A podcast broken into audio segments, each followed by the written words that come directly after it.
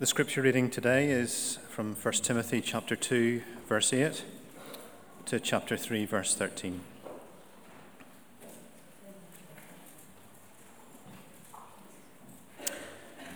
I desire then that in every place the men should pray, lifting holy hands without anger or quarreling.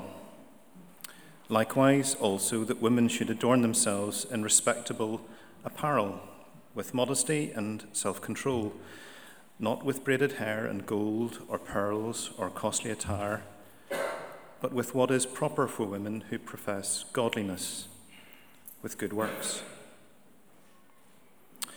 Let a woman learn quietly with all submissiveness. I do not permit a woman to teach or to exercise authority over a man. Rather, she is to remain quiet for Adam was formed first, then Eve. And Adam was not deceived, but the woman was deceived and became a transgressor. Yet she will be saved through childbearing if they continue in faith and love and holiness with self control. The saying is trustworthy.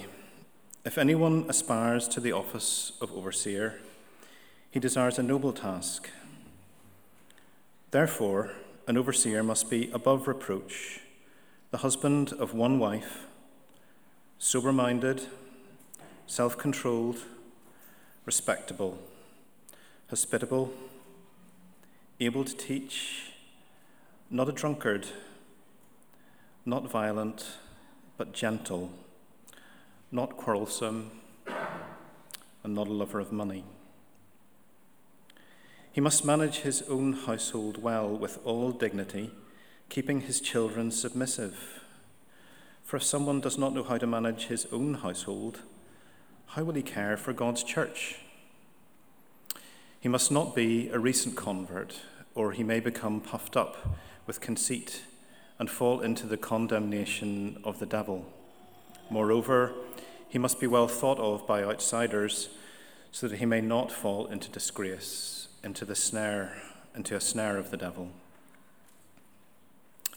Deacons likewise must be dignified, not double tongued, not addicted to much wine, not greedy for dishonest gain. They must hold the mystery of the faith with a clear conscience. And let them also be tested first. Then let them serve as deacons if they prove themselves blameless. In the same way, the women must be dignified, not slanderers, not sober minded, but sober minded, faithful in all things. A deacon must be faithful to his wife and must manage his children and his household well. For those who serve well as deacons gain a good standing for themselves and also great confidence in the faith that is in Christ Jesus. This is the word of the Lord. Okay. Um, I'll just say from the very start here that I want to be longer than usual. Um, fitting these two passages together I thought was really important. Um, and I think they go together, and there's something for us to see here. Um, but it's a lot to get through. So um, I'll ask for a bit of patience, ask you to hang in there with me. And we don't normally preach as long as I will this morning. Uh, but we're going a bit longer than usual. And, but it's kind of juicy stuff, right? It's kind of be on the edge of your seat. Um, and it's God's word, so who cares how long we go, right? Um, our kids' workers care how long we go. So, um, but we've told them already. We've prepared them. This will be a little bit longer. So uh, we're making our way through uh, the Apostle Paul's letter to 1 Timothy. Uh, that is called 1 Timothy. Um, the, the predominant way that our church teaches the Bible is to go through it verse by verse. Um, not everyone teaches the Bible in that way, and one of the reasons you might not is so you can avoid passages like this one um, that are a little tricky. Um, we, we, believe that uh, everything in this book is breathed out by God. Paul says that in, in 2 Timothy. Um, that doesn't mean it's always easy uh, to understand, it's not always easy to apply, um, but it does mean that we want it all, right? Uh, so here we are, humbly approaching uh, God and His Word to understand something about Him. Um, many of you have, sent me messages this week saying you've been praying for me. Um, thank you. I appreciate it. Please never stop praying for your pastors. Um, if you're new or you're visiting this morning, you've, you've chosen a, a, an interesting week to join us. Um, I, I, will admit that the things that, that Ian just read from up there, um, if you read them out of the blue or out of context, they can seem a bit strange, and I, I, I would, uh, I can see how you might think that. Um, if you were just to, to read these out of the blue, uh, I can see how you can be really confused and maybe taken aback and maybe even offended. Uh, I can see how you can quickly draw the conclusion that this, this Paul has some outdated views on women, uh, and maybe we should just move on to another passage, and some churches do that. Um, but I want to urge you to hang in with me this morning uh, because my hope is that uh, we'll see that, that what Paul says here actually does make sense. And these, these passages are really important and, and very beautiful when they're lived out and understood properly. Um, I said in, in week one that if you're going to reject Christ in the church, then make sure you reject uh, Christ in the church and not a misunderstanding or a misrepresentation, uh, uh, misrepresented version. Um, at least know what you are rejecting. So, my aim this morning is to bring clarity around some of these things that have been misunderstood uh, and, and definitely misrepresented. And uh, Paul says in, in chapter 1 that his aim in writing all these things is, is love. Um, so that's my aim as well. Um, here's the thesis of this sermon. Here's, here's the big idea that I want us to take away um, that the church should look different from the culture because the church is a family. And the order of the church also looks like family order. The church should look different from culture because the church is a family, and the order of the church is the order of a family. Uh, which is why Paul, when he talks about the church here, he goes back to Adam and Eve, and he says there's a relationship between the way a family ought to be ordered and the way the church ought to be ordered, because the church is a family. Um, if you've been around Village for any amount of time, you'll have heard that phrase, church is family. Uh, it's one of our, our core values. Um, and, and that's not just a, a, vibe that we want people to experience when they come here. Um, it's a Bible thing, it's, it's a scripture thing that we get from the Bible. Familial terms is really the predominant way that the New Testament writers uh, speak of the church. Um, just one example of many is here in this letter in chapter 5 verse 1 where paul he tells the church to relate to each other as fathers and mothers and brothers and sisters because the household of god is a family and should be ordered as god ordered the family um, let me pray one more time and we'll look a little bit closer. Uh, Father, we thank you for the privilege of being called yours. Uh, when Paul writes to the Corinthians that he, he comes in, in trembling and, and, fear, and he, he wants his words to be understood not in human wisdom, but with the power of the Spirit. I, I, I understand what he means. Um, and we thank you, Lord, that you don't leave us alone to figure out what life as your household should look like. You continue to, to lead your people with your word and with your Holy Spirit. So we thank you for your word that um, is alive and active. We thank you for your Holy Spirit that is present with us. Um, Holy Spirit, would you illuminate Jesus today? Would you teach us? Um, in the name of Jesus and the power of the Holy Spirit. Amen. If you have a Bible, definitely open it up this morning and follow along. 1 Timothy 2, verse 8. We'll make our way all the way to chapter 3, verse 13. Um, if you look quickly, though, at chapter 3, verse 14, I'll, it'll remind you why Paul is writing to Timothy. He says, I'm writing these things to, to help us understand how we ought to behave or conduct ourselves as the household of God. So, again, this is the, the family of God, this is the household of God. So, really, I want to answer this question this morning is what does the family need? What, what does the household of God need? And I think the text points us out at least three things that the household needs. Uh, the first thing is the household needs godly men and women. Godly men and godly women. In chapter 2, verses 18 to 15, uh, you find one of the most controversial uh, parts of, of Paul's letter to Timothy, probably one of the most controversial and misunderstood uh, parts of the New Testament. Um, when we come to this text, it's important to remember that it doesn't stand alone. Okay? It, it, it's tied to what comes before it in 1 Timothy and what comes after it. Right? The section, particularly in chapter 3, about uh, elders and deacons, right? Um, last week we saw that Paul was calling the church to be a people of prayer. uh, that, that, we should pray and worship in light of gospel realities, uh, in light uh, of the reality that God desires salvation for all people, that God is deserving the worship of all people, that Christ has died for the ransom of all people. So he says, pray in light of those realities. And, and then in verse uh, verse 8 here of, of chapter 2, he, he, he shifts from telling us who we should pray for and what we should pray for to telling us who we need to be as we pray. And he says, Be men and women who bring glory to God and the church.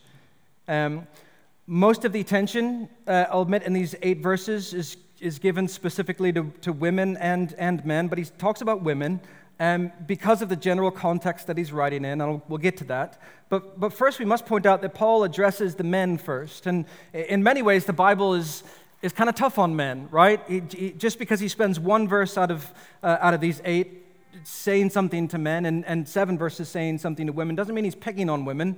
Um, he, he, spent much of the first chapter railing against men who were uh, false teaching, uh, teaching false doctrine in the church. Uh, at the end of chapter one, we saw him, him give the names of two men whom he handed over to Satan to learn not to blaspheme. Hate to be those guys, right? Here's your names in the Bible.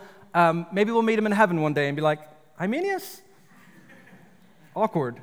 Um, glad you're here. Um, but Another example is Paul when he addresses wives in Ephesians 5. He tells the husbands that they must die, right? They must lay their life down for the bride. So, practically speaking, husbands should be the first to forgive, the first to apologize, the first to serve. It should, he should be the one who sets his life as an example by laying his life down. All right, so before we get the wrong impression about women, we need to put the men in context. Uh, and what Paul says in this passage to the men is to avoid divisiveness and pursue holiness and prayer. Avoid divisiveness, pursue holiness and prayer. He says in verse 8, I desire then, so that's therefore. Remember, here's the calling to the church to the life of prayer, and he continues in that same vein, and he says, I desire then that in every place men should pray, lifting holy hands without anger or quarreling. Um, don't get caught in the trap because you can, you can get caught in this trap uh, several times in this passage that, that just because Paul is urging the men here to pray, that, that he's saying that women aren't to pray. Okay, that's not what he's saying. Um, in fact, in his letter to the first Corinthian, to Corinthians, he, he expects women to be praying in the gathering as well. Uh, but right here, he's, he's singling out the men in prayer, and he says, I desire that in every place men should pray. And he says a couple things about how they should pray. Firstly, he wanted them to pray with purity before God, lifting holy hands without anger or quarreling. Right? Paul points out something about men in general. He, he, he, says, oftentimes men can be very passionate and very good at arguing, at, at debating, but they can be very poor in expressiveness in prayer. And Paul's, Paul isn't saying, he's saying, hey, don't pray without emotion. There, there's a place for your passion and your, and your expressiveness. And it's not just when you're watching the Rugby World Cup, guys, right? It's, it's, it's when you're standing in the presence of God. So he says, I want you to lift up your hands. This is an outward posture, yes, but it's an, it's an outward posture that represents the inward posture of a, the, the purity of heart. A, a purity of heart, as well as a sense of passion that emanates from your center. It's, it's Psalm 63, verse 4, that says, I will bless you as long as I live. In your name I will lift up my hands. All right, this is an, an overflowing from the, of, of what's going on in the heart of one who's standing in the presence of God. I want you to lift up your hands. In, order, I, in other words, I want you to understand that you've been cleansed by Jesus. I want you to lift up your hands, understanding that, that He is the means by which we pursue holiness. Lift up your hands like an offering to God in surrender, like a child clinging on to their father in desperation. Lift up your hands, men, and pray. Remember back in Nehemiah chapter 8 when the people gathered uh, from exile and they gathered together in unity at the city gates, and, and Ezra the scribe opened the book and he blessed God and said, All the people said, Amen, Amen. And they lifted their hands with the reading of the scripture. They fell on their face and they worshiped. Th- those are all proper expressions in our worship. Um, the, the, lifting of the hands, the blessing of God, the saying amen, the bowing before God. Right? Those aren't just some kind of radical Pentecostal expressions of worship. They're, these are proper expressions for anyone who's standing in the presence of God. The, the point is not to put on a performance. Paul's simply urging the men to be expressive in their worship, to, to realize that they are passionate beings, but they need their passions redirected Godwardly. They need those passions to be centered on God, so he's desiring the men to pray. Um, there's another aspect to what he's telling them here. Not only should they pray with purity and with passion, they should also pray with peace before others. We, we know from other parts of the scriptures that, that anytime you have conflict with another individual, it affects your prayer life. Um, 1, 1 Peter 3, verse 7, talks about it in the context of marriage that, that husbands should honor their wives in a very kind and gentle way so that their prayers are not hindered. Um, that's a real verse. if you're married, you'll know that's a real verse. Um, don't argue with your spouse so that your prayers will do something. Um, I won't get too personal here, and Jenny's not here this morning, but um, I'll tell you from experience this is real. Um, if, if, you're, if you're married and you are a human sinner, then you'll experience tension at times within your relationship, right? And, and I'll tell you from experience, anytime Jenny and I have tension, my, my desire to pray evaporates, right? Because anger, it kills our desire to pray. So it could be said that, man, your prayer life really affects your relationships, right? We think of it that way. But it can also be said that your relationships affect your prayer life. So Paul's saying, don't, don't pray before God when you're not right with your brother. That's why Jesus says in Matthew 5 don't give, when you give your gift at an altar, if you're at odds with another person, go and reconcile with them. Right? It seems in this specific context in Ephesus that, that the men were at odds. And Paul says, stop arguing and start praying. I mentioned last, uh, last week, last week it's, it's hard to be at odds with someone when you're praying for them, right? It's really hard to be at odds with someone when you're praying with them. So he says, Men, lift up your hands without anger and quarreling. So that's the word to men. Avoid divisiveness, pursue holiness and prayer. And then he tells the women to avoid something and to pursue something. He says, Women, avoid distraction and pursue modesty and good works. Paul's saying, recognize what true beauty is. True beauty, it's not physical, it's spiritual. True, true beauty is not being adorned with, with physical things, true beauty is being adorned with godliness. Now, when we get to verses like these, there's some interpretive things that we must think about, interpretive rules that we must follow. Um, when, whenever you're reading the Bible, um, we have to ask ourselves what is cultural about the passage and what is essential and timeless. Right? What, what's cultural and therefore changes depending on the culture, and what is central and essential and therefore timeless and, and, and applicable to all of God's people. The, the unchanging part of the text is modesty. Paul says in verse 9, likewise, also the women should adorn themselves in respectable apparel, apparel and modesty, with modesty and self control. Right, so, so self control and modesty is the unchanging central revelation here. Uh, what is cultural is their hairstyle, right? Like some translations will say elaborate hairstyle, some say uh, with braided hair. Um, there's something cultural and specific for the Ephesians here. I mentioned in week one the importance of the, the, the temple of Artemis, this cult of Artemis, that was a very sexual cult, and, the women would dress seductively and, and immodestly with, with ex, expensive apparel to highlight the distinction between the wealthy and the poor. You'll see that as we go through. Um, some of the women were essentially using their dress to assert their social status. And so we must ask ourselves what is Paul saying and what is Paul not saying here? Um, he's not saying that immodest or sexually immoral women are not welcome to Jesus. That, that, that cannot be what Paul is saying. Uh, because of all he's laid out in chapter 1 about the gospel, right? That, that Christ has come to save sinners, and Paul puts himself at the very bottom of that list. I'm the worst, and if you're above me, then, then come on to the gospel, right? It, it can't be true when you think of Jesus interacting with the Samaritan woman at the well uh, in John 4. She had five husbands, and she was living with someone who wasn't her husband, and, and Jesus still asked her for a drink of water and, and drew near to her. Right? Paul isn't casting out immodest or sexually immoral women. What he is saying to these women in the church is as Christians, as, as recipients of that gospel of grace and the gospel, you must now be shaped by the gospel. Right? Be, because of the gospel, we now have different motivations in all that we do, even down to the way that we dress. Your new motivation is not to adorn yourself with that which draws attention to yourself physically, your physical beauty, or, or that draws attention to your, your worldly wealth. Your motivation should now be how can I draw attention to Christ? You, you, you want your, your worship and your life in every way to point people to Him. And so he says to the women, Don't adorn yourself with these things that are distracting people from Christ. Adorn yourself with what is proper for women who profess godliness, he says. What's proper for women who, who are declaring the gospel and these gospel shaped women. And, and what it is that they should adorn themselves with is good works. Right? Adorn yourself with godliness. When, when you look at yourself in the mirror, look for godliness. According to, to Jesus in Matthew 5, men and women, you are salt and light in the world.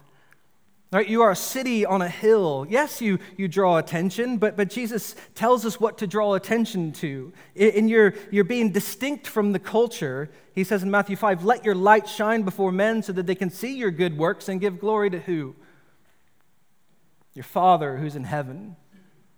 That's, that's our new motivation in life, even in all, in, in all that we do, even in down to the way that we dress, is how can I draw attention to the glory of God? What a new, countercultural, truly beautiful way of living Paul's getting at here.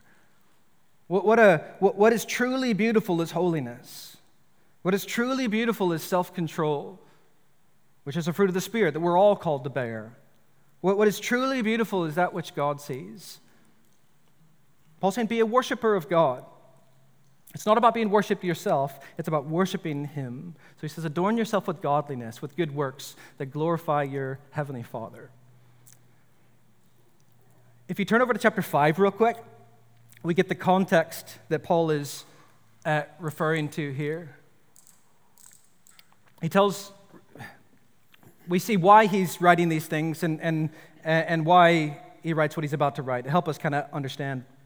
Um, in chapter 5, he's actually talking about widows, and, but we see what's going on in the lives of women in that chapter that Paul probably has to address in, in these verses that we're reading. Um, chapter 5, verse 10, he's talking about which types of widows to care for. We'll get to that when we get to chapter 5. But he says she has a, a reputation for good works. That's what he's just said in, in, in, here in chapter 2. Good works, there's a connection there. Reputation for good works, and if she has brought up her children and shown hospitality and washed the feet of the saints and has cared for the afflicted and has devoted herself to, good, to every good work, right? So he's drawing a distinction between these types of lifestyles that are commendable. So, so there's, this is what these women should be going after, right? And then he says in verse 11, but refuse to enroll younger widows for when their passions draw them away from Christ, they desire to marry and so incur, incur condemnation for having abandoned their former faith. Uh, besides that, they learn, they, are, they learn to be idlers, going from house to house, not only idlers, but also gossips and busybodies, saying what they should not. So think, remember, Ephesus is this probably this series of, of house churches. And so you, you have this context of, of these women who are going around and gossiping and, and uh, being busybodies and, and talking about things that they should not, right? So you see the, the context of Ephesus that's specific there, right? You have these women who have abandoned their, their faith and abandoned their, their, their Christian home life and going from house to house, creating disruption. And some of them were in the church, and it seems probably dressing inappropriately, and so Paul has to address them. And he says, Let them be devoted to good works um, I'm, I'm so thankful that this describes the women of our church, right? I'm not, we didn't choose this because we probably need to address something here. We're just, we're just preaching the Bible, okay? And we have a household that's filled with godly women who conduct themselves in such a way that, that actually draw our attention to Christ. Men, aren't you thankful for our women in our church? Um, let's look at men and women in verses 11 to 15. And Paul, Paul says, uh, we need men and women who fulfill their God given roles. So it seems some in Ephesus were confused about the roles of men and women. Um, that's clear from chapter 4, where the false teachers were encouraging men and women not to marry, uh, thereby undercutting the beauty of marriage and, and God's design in it. Um, it's similar to, to Corinthians when some of them were saying, hey, singleness is always better. And Paul says, no, it's good, but, but you can get married. Um, there, there's goodness in that. Um, they're dealing with asceticism in Ephesus, which says you should never touch a woman, right? You should avoid all that is earthy. And Paul's saying, no, cr- created order is good. Marriage is God ordained, and, and it's purposeful, and it's okay to enjoy that. And he, he, he really he takes us to the order in Genesis, and he, he tries to help us see the, the beauty of God's created order. Um, uh, we'll, we'll get into more of Genesis 1, 2, and 3 uh, in a minute, but there's kind of two principles that you get from there that help us in these chapters. Uh, firstly, we see that God created men and women with equal value and dignity. Okay? Men and women are equally valuable before God, equally needed before God, and to demean men or women is a sin against God.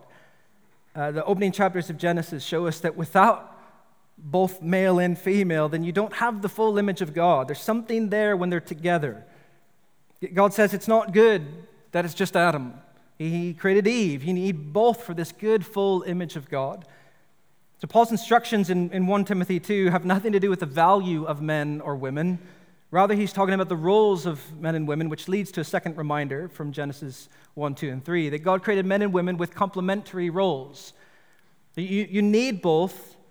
They're, they're, they're equal in dignity and value, but they're different and they're distinct in their roles in the family. Um, man was created with a role that complements woman, and woman was created with a role that complements, complements man. And, and this is God's good design in creation. It's, it's, it's even in the nature of God Himself, right? You see this good and beautiful complementarity in the Trinity, where, where the, the, the Father is fully God and the, and the Son is fully God. They're equal in their, their value and their dignity as, as God and the Godhead, yet the Father and the Son have different roles. Right? The, the, the Son submits to the Father, and the Father directs the Son. The, the Son doesn't complain that he has to submit to the Father, and the Father isn't domineering over the Son. They, they love each other. They, they, they, they have different roles among the, the, the Trinity. Each of them have value, but they're, they're complementary, and they're, they're, they're beautiful in their harmony. And similarly, God has designed men and women with equal dignity and complementary roles that you need both together. And when these roles are played out in harmony, it's a beautiful dance, as C.S. Lewis puts it. It's a, it's a beautiful slow dance where you need two, you need both, but it's beautiful when it's done in harmony. Is it always lived out in a beautiful way? We all know it's not, sadly.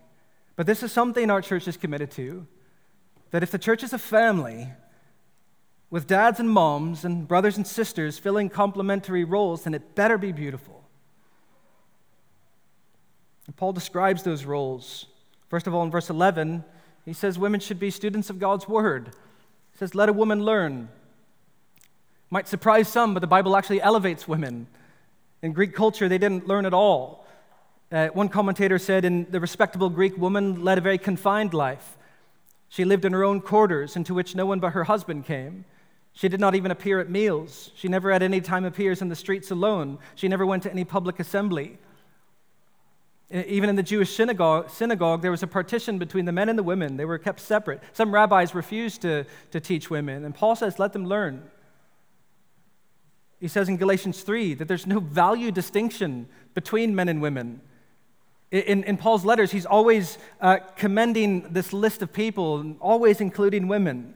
Right? Women had a very crucial role in the church and the spread of the gospel. That, that was contrary to the culture into which Christianity was birthed.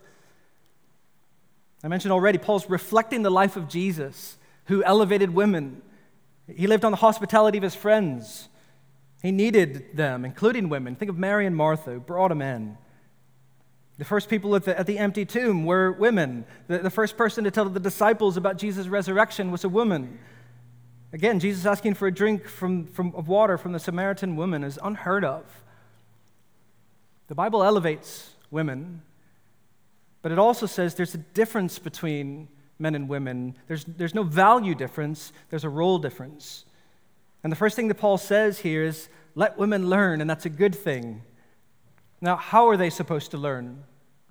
He says, in quietness and with all submissiveness. Right? So, in, in quietness, that, that means not being disruptive, as we've seen that's what's happening in their culture. You read in chapter 5, there's probably a group of women who were going from house to house being disruptive. It doesn't mean she, she is never to talk. Okay, as soon as she comes into the gathering, zip it. Um, it means not to disrupt the, the, the elder as they're teaching the Bible. Um, that'd be a very difficult thing. We, we don't have that culture in our gatherings, right? Uh, back when we were a house church, that did happen from time to time. Um, some crazy questions from men and women. It was, it was difficult to, to deal with. And so that's the, the context that you're supposed to think of here. He's, he's calling women to learn quietly. And then he tells them to be submissive, and that means they should submit under the teaching of the pastor. He, he doesn't say that women submit to all men, right? He does, he, he's talking about family here. He's not saying all men have authority over all women. He's saying in the family, submit to your husband in your home life and, and to the, your pastors in the teaching of the church. Here's the question is how do men learn? In quietness and in submission. The, the men are called to not disrupt the worship either. They're, they too are called to submit under the teaching of the scriptures. We, we looked at those verses last week. Paul's calling all of us, men and women, to lead a peaceful and quiet life, godly and dignified in every way. He's not saying something of the men that he's not saying something of the women here as well. And so Paul's saying, first of all, let the women learn. And They need to learn just like the men need to learn. In chapter 2, verse 5, he says there's, there's one mediator between God and man. And that word man is mankind. It means humans, women and men, right? And that's Jesus, right? And so, so the gospel is for everyone in Jesus, men and women alike. And all of us must get under the scriptures and, and learn it and do it quietly and submissive as the scriptures are being taught. That's the first thing he says. Second things he says is women should not teach in some situations. In verse 12, he says, I do not permit a woman to teach or to exercise authority over man. Rather, she is to remain quiet. Um, that, the Bible's hard to translate, um, and that last part isn't translated great because he's not saying again that women should never speak. He's, he's actually using the exact same word that he just used in verse 11 quietness, quietly. It's literally exist quietly, not being disruptive. That goes for the men who are listening to the scriptures as well. So, so how do we interpret that verse, especially the first part? He's not permitting women to do something. There's six, there's about six ver, uh, options to choose from. Um, first of all, there's um, what I'll call the very, uh, very liberal view that says Paul isn't inspired here, um, that he's being a misogynist here, that he's, he's bound up in his old rabbinical kind of restricted teachings, and we don't need to listen to him, um, that this is purely cultural, we don't take that view here. Um, others say that this was simply Paul's wish. I do not permit. He's, he's not making a rule. Um, others say it's a, a temporary prohibition. Um, I do not permit a woman to teach right now. Um, others take an extremely legalistic view uh, that, that say women are not permitted to teach in any circumstance whatsoever. Others simply say that Paul is talking about a type of teaching, an authoritative kind of teaching or they're not to teach in certain contexts. Uh, we can reject uh, options one and two um, because we believe that the Bible is God's word, all of it, that, that it's his inspired, infallible, authoritative, breathed out word. Um, we also don't take the legalistic approach that, that says that women are to never teach. Um, again, because we practice a rule of interpretation that says Scripture should interpret Scripture. And, and when you read the New Testament, you say there, there are cases when women are told to teach um, in Titus 2, or even in 2 Timothy 1 and 3, where Timothy received instruction from women, his, his mother and his grandmother, or in Acts 18, when Priscilla and her own husband Aquila took Apollos aside and they explained the way of God to him more accurately. Some will say because Priscilla's name was put forth that she's maybe the, the, the leader in that. Or 1 Corinthians 11, however one interprets prophesying, is women are prophesying and, and praying corporately in the church, leading in that way, like you saw this morning. Right? You cannot read, I don't see how you can read the Bible and come to the conclusion that women are strictly prohibited from all types of teaching. At Village, we come to the conclusion that women must teach, that, that women must use their God given giftings. The church needs this. And so, what then is Paul restricting them in? Our belief at Village is that women are not to teach in the role of a pastor or the role of an elder. Um, as I said at the start, the passage is tied to what comes before it. You can't just pluck it up and work with it on its own. It's tied to what comes before it, and it's connected with what comes after it.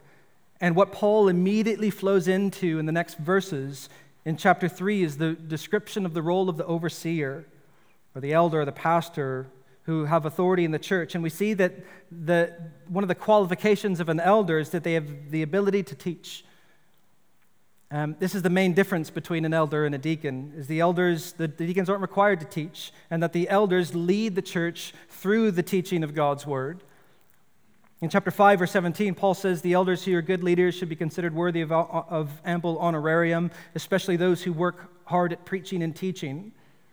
It's core to their role. In acts chapter 6 the apostles in the church of jerusalem which were a, a prototype of elders in a way when they chose the six, who were prototypes of deacons in a way, to help serve the church and, and, and help in a tangible way, they, they did that so that they were not distracted from prayer and the ministry of the word, the, the preaching of God's word. So, so the, the picture in the New Testament and in 1 Timothy here is the elders do two primary things they, they lead and they teach. Or to put it another way, that the primary way that they lead is by teaching God's word. And so when Paul says women are not to teach or exercise authority, he's, he's, he's pointing to two primary responsibilities that he lays out for the elders. He's, he's not saying that women are to never teach or lead, he's saying that they're not to do that in the role of an elder. And when they, they do teach in some circumstances, they are to do that in accordance with and not contrary to the elders or the overseers of the church. And that goes for the men who are doing that as well, who aren't elders. And so at, at Village, our, our elders do the authoritative, overseeing kind of teaching. Um, occasionally, we have elder candidates or fellow elders, but for the, the rest of non elder folk, women and men alike, you should still teach. This is a command from the Bible. Matthew 28, the Great Commission, Jesus says to his disciples, men and women alike, go and make disciples, right? Baptizing them, teaching them to obey everything that Christ commanded. Colossians 3:16 Paul told the whole church, men and women, to be teaching and admonishing one another as the word of Christ dwelt richly in the, uh, among them. Again, 1 Corinthians 11, women praying and prophesying in public worship with humility and submission to the elders. So there's, there's general kinds of, of teaching that we're commanded to do, all of us. Uh, so we don't believe this verse is restricting women from teaching full stop, rather from restricting women from teaching in the role of a pastor. Um, as we see in the next section, is a role limited not to, not to all men, but to certain qualified men. Um, I said from the start, these aren't easy verses to interpret and to apply, um, but this is what we think is the best meaning for them, and we're committed to working this out beautifully. Um, again, without repeating myself, he then goes to Genesis 1, 2, and 3, and he roots this in creation. He doesn't root it in a, in a, cultural thing, although there are cultural things to understand that, that, that are working out here. But he goes back to creation. And he says in verse 13, go back to Genesis 1, 2, and 3. You don't have to turn that now. but he says, For Adam was formed first, and then Eve. And Adam was not deceived, but the woman was deceived and became a transgressor.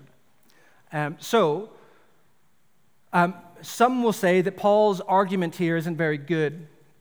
Um, that, that if he's simply basing his argument for complementary gender roles on the order in which God created the world, then surely it means that the, the, beast of the earth and the, the livestock of the field um, have authority over Paul because they were created before Paul, if you just go by.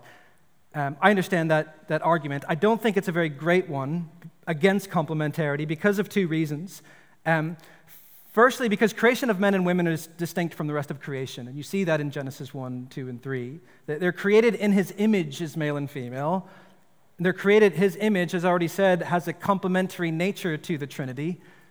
Um, the second reason is because the way Paul uses Scripture, and I think this is really important, whenever Paul quotes an Old Testament passage, he assumes that his readers will know and understand the wider context that, that around that scripture reference.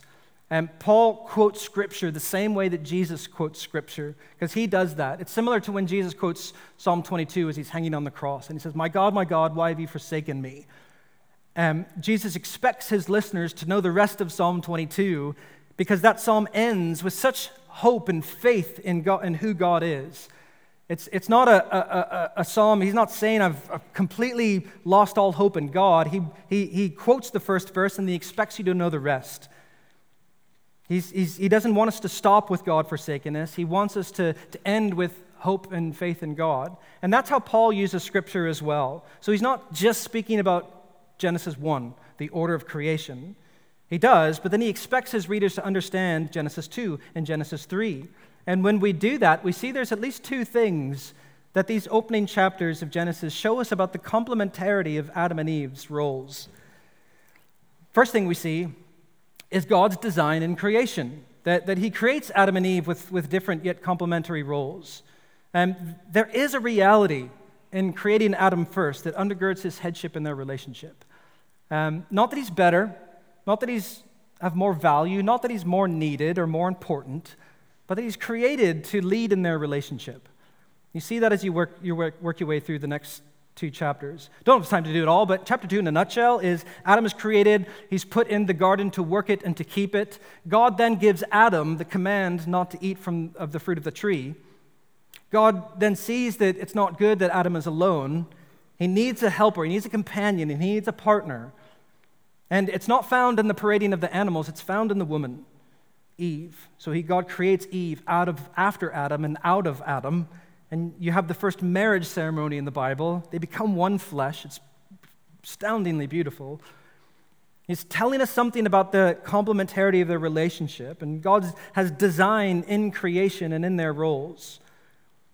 The, the second thing you see from those opening chapters in chapter 3 is, is not only God's design in creation, but Satan's distortion of creation, where man abdicates authority and woman assumes it. So when Paul says Adam was not deceived, that Eve was deceived and became a transgressor, yes, I think that's a clunky way of writing it, but Paul's not saying that this was all Eve's fault and not Adam's. Therefore, women can't be trusted to lead. That's not his argument. He's actually putting much blame on Adam.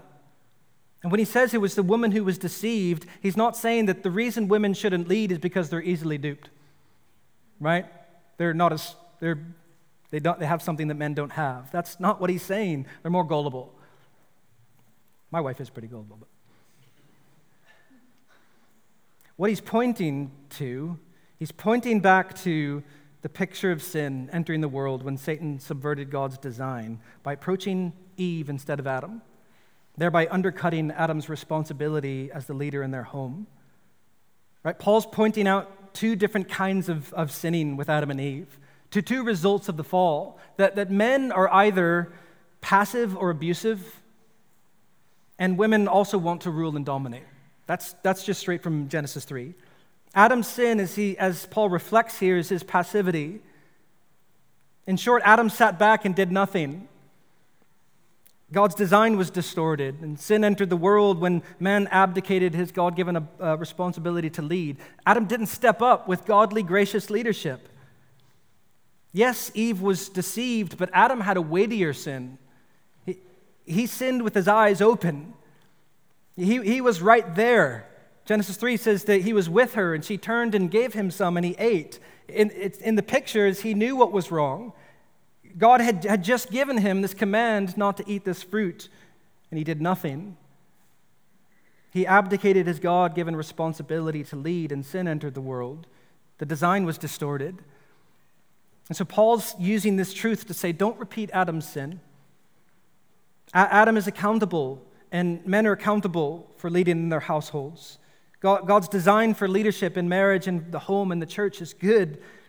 His design for qualified men to lead as elders is good, just as God's design for godly men to lead in a marriage is good.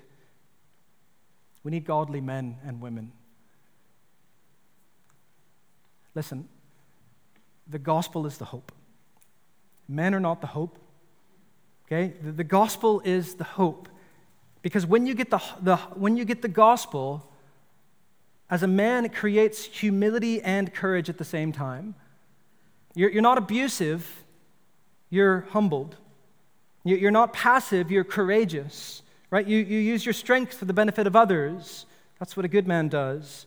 And in this context, for women, when you get the gospel, you don't have to find your identity in a position. Your identity is in Jesus when you get the gospel. You, don't have to go around hoping to draw attention from people. You see your identity in the eyes of Jesus.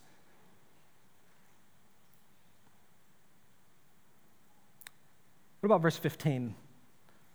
It's kind of weird. I don't even have a point for this one, it's just a verse. Paul says, Yet she will be saved through childbearing if they continue in faith and love and holiness with self control. Uh, so, again, there's many views of what Paul is saying here. One view is this means that women will come safely through childbearing, um, which I don't take that view because many have died through childbearing. Um, some are saying that they will be saved by childbearing. Um, if you read the rest of the Bible and you believe in that salvation is comes through faith alone, then you can't believe this verse. Um, you don't go to heaven if you have a baby. Hopefully, we've never preached that. Um, hopefully, that's not why there's so many babies downstairs. Um, some, like John Stott, says this, this means a woman will be saved through the birth of a particular child, namely Christ. Right? So he'd argue that in light of Genesis 3:15, that Paul might be saying something like, "See what we owe to women." Right? Messiah comes through a series of births. That's a good position with truth to it. But the fourth position, which I think is best because of the context here, is that bearing a child can be part of a woman's sanctification. Right? That, that word saved there, it can be a broader sense of saved, a sanctification, that, that she will be sanctified by fulfilling her God given role.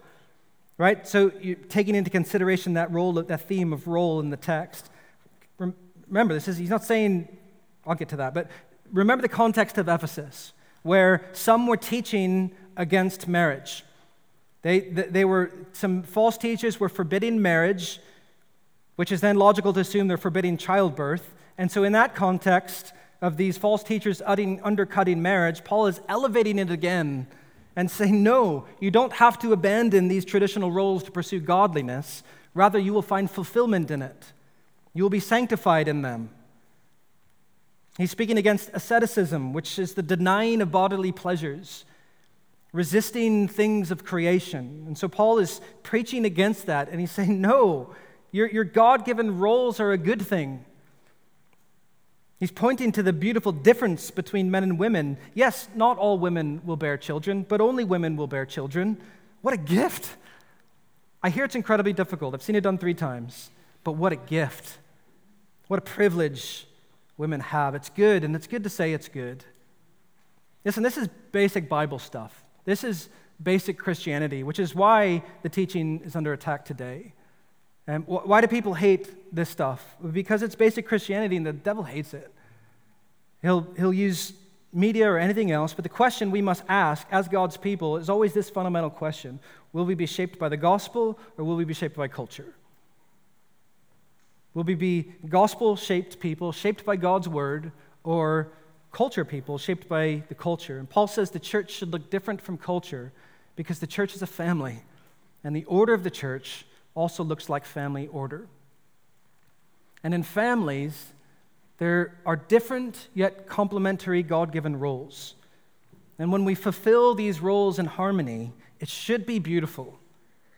Okay? No one should be trampled on. No one should be left out. No one should be hindered from using God given gifts. It must be beautiful. And if it's not beautiful, you're doing it wrong.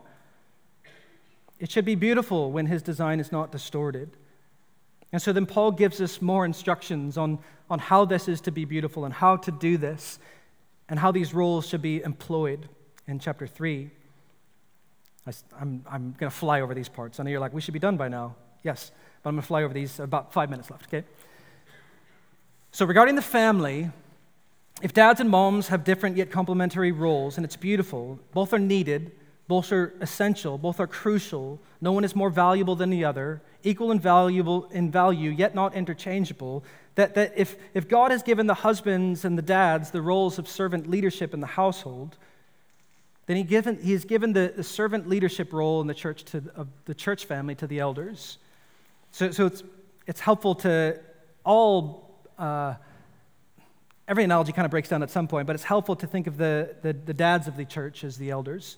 Um, which is why Paul, after giving the instructions on the role of men and women in chapter 2 in worship, he then flows into the qualifications of elders and deacons in chapter 3.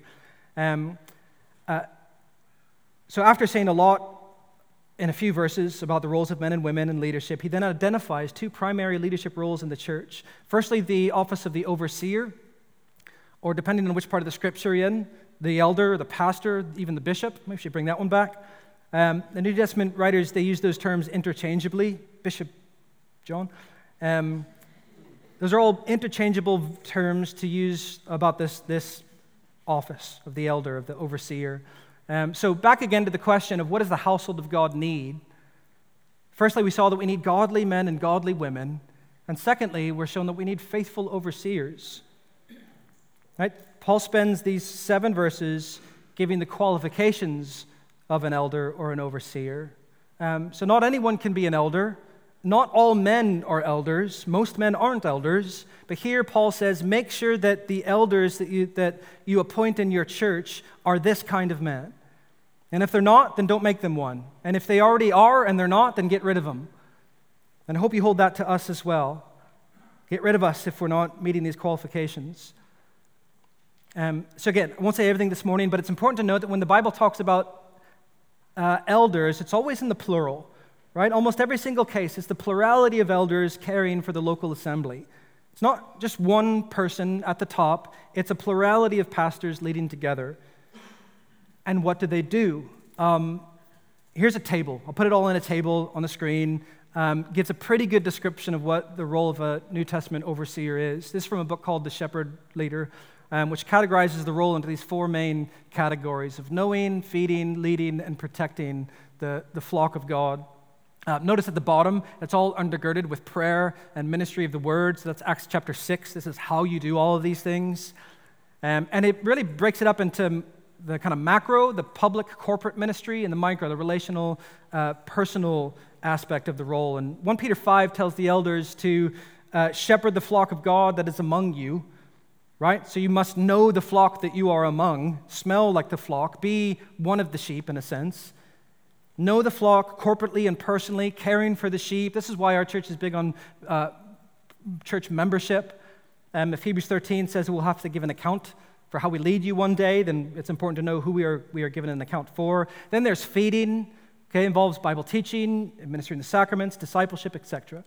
Um, there's what did I do? Feeding, that's leading, say on a corporate level, giving direction for the church, uh, vision casting, on a personal level, giving example, living as an example, uh, meeting your members of your church and counseling them on a personal basis, and then lastly, protecting, defending the church from wolves, um, de- defending them from false teachers, um, church discipline, things like that. Um, okay, that gives you a snap second sense of the role of the elder. Um, what about the qualifications of an elder? Like what we've said before, these, these, are, these are character traits that we should all aspire to, that Paul writes down here. Um, this is just describes someone who's walking in Christ's likeness. But his point is make sure your elders are these kinds of men. Okay, really quickly. Above reproach doesn't mean perfect, it means walking in godliness and repentance. There's this an example of maturity in Christ. The husband of one wife, not that they have to be married, that would disqualify Jesus and Paul himself, but if they are married, they have fidelity in their marriage. They're one, one woman man. It's, it's literally uh, rendered. Uh, sober minded, self controlled. They're clear thinkers. They balance judgment. They can exercise discretion when making difficult decisions. Uh, respectable, right? They're worthy of following, worthy of emulating hospitable, their lives are open to others, they're welcoming in, they're able to teach. We've touched on this one already. Doesn't mean that they will all preach from a pulpit. Um, some of them can, there's a v- varying uh, giftedness within this, uh, but it means that they can handle the scriptures and they, they, they teach someone from that. Um, this is how the elder leads, is, is by the word of God and teaching in that sense. Uh, not a drunkard, they don't have addictions, they're self controlled, uh, not violent, but gentle. They're, they're not overbearing, they're not domineering, they're patient with people. They, they've, they don't retaliate or act quickly when wronged. They, they return love uh, for evil. They're not quarrelsome. Okay? Are, are they gentle and peaceful? How do they deal with conflict? Because there will be conflict. Do they, do they heighten things or do they bring the anxiety down and, and, and bring peace? Not a lover of money, huge issue in the church. Paul will say more about that in chapter 6. The love of it is the root of all kinds of evil. Verses 4 and 5 looks at how he leads in his own household. How does he lead there? Is he, such a good indicator of how he'll lead here. Verse 6, he can't be a recent convert. There's not an age requirement, but he must be a mature believer. And lastly, that he should be thought well of by outsiders of the church. Again, above reproach, not just within the church, but without, uh, outside of it as well. That's the overseer. Um, quickly, the deacons, and we'll be done. Um, we need faithful overseers and we need faithful deacons. Um, we preached on this. We, we spent two weeks preaching on deacons in March of last year. I'm going to fly over this, and you can go back and listen to that if you want a full uh, sermon on deacons, okay? Um, what is a deacon, though? Diakonos, it literally means servant. Um, Alexander Strauch, in his book on deacons, makes the case that deacon, the, deacon role is to assist the elders with the practical, tangible care of God's church in order to support the elders in their ministry of prayer and word. Um, the deacons are not mini elders. Uh, they're not elders in training. They don't give oversight in the church. They serve the church to meet the needs of the church according to the word to support the ministry of the word and to unify the body around the word. Um, and in the next verses, Paul gives the qualifications of deacons. A lot of similarities between uh, the, the, the elders. Two differences um, is they're not required to teach. Um, and then uh, someone once said the elders serve the church by leading, and the deacons lead the church by serving. That's a pretty helpful way of thinking of the difference between those roles. Um, one question you might ask is can, uh, Is the office of deacon open to women? And we hold a position of yes, that the role of the deacon is open to both men and women who are qualified in these ways. Um, again, you can go back and, and listen to more detailed reason in those previous sermons, but I think I argued that this text is saying not only can women be deacons, but we must have women who are serving and leading in our church in this way. Um, it's beautiful when the church does, and it thrives. And you see that in, in, Acts chapter 6. The word goes forth and it multiplies, and there's this growth. It's just beautiful. I'm done. Um, Alan's on next week, and he's going to show us what we've been brought into. This, this new reality that the gospel has ushered us into. This, this family is astoundingly beautiful. It's, it's what we were created for. I love you all. I, I know I can say, I'm speaking on behalf of the rest of the elders, we love you. Um, I'm thankful for every one of you. I'm, I'm thankful to the Lord that we have godly men and women who love each other, who serve each other, who point each other to Christ and do all this in, in humility and working this out in love. Um, he's all we have, He's all we need. He is our future um, together. Um, love you guys. Let's stand and, and we'll pray.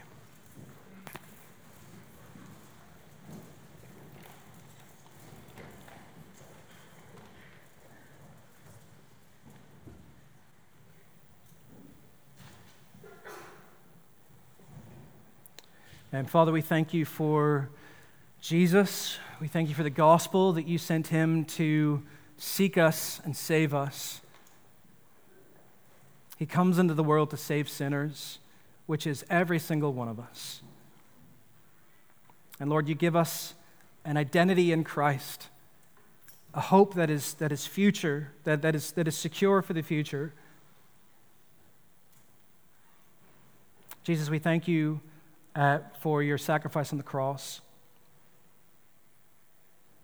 That through your, your death on the cross, you pay for our, our sins, all the ways that we, we do distort your design, we distort it in a plethora of ways. Yet, Jesus, you take that punishment on yourself and you place your righteousness on us and you call us sons and daughters of God. What a beautiful new reality that we now live in. Uh, Jesus, we thank you again for leading us, that you are our chief shepherd. You are the pastor of this church. Lord, we want to humbly understand and submit to your ways. Um, help us, Lord. Um, help us to understand. Help us where we misunderstand. Forgive us when we misrepresent. May this be a community of love, Lord. Pray all this in Jesus' name. Amen.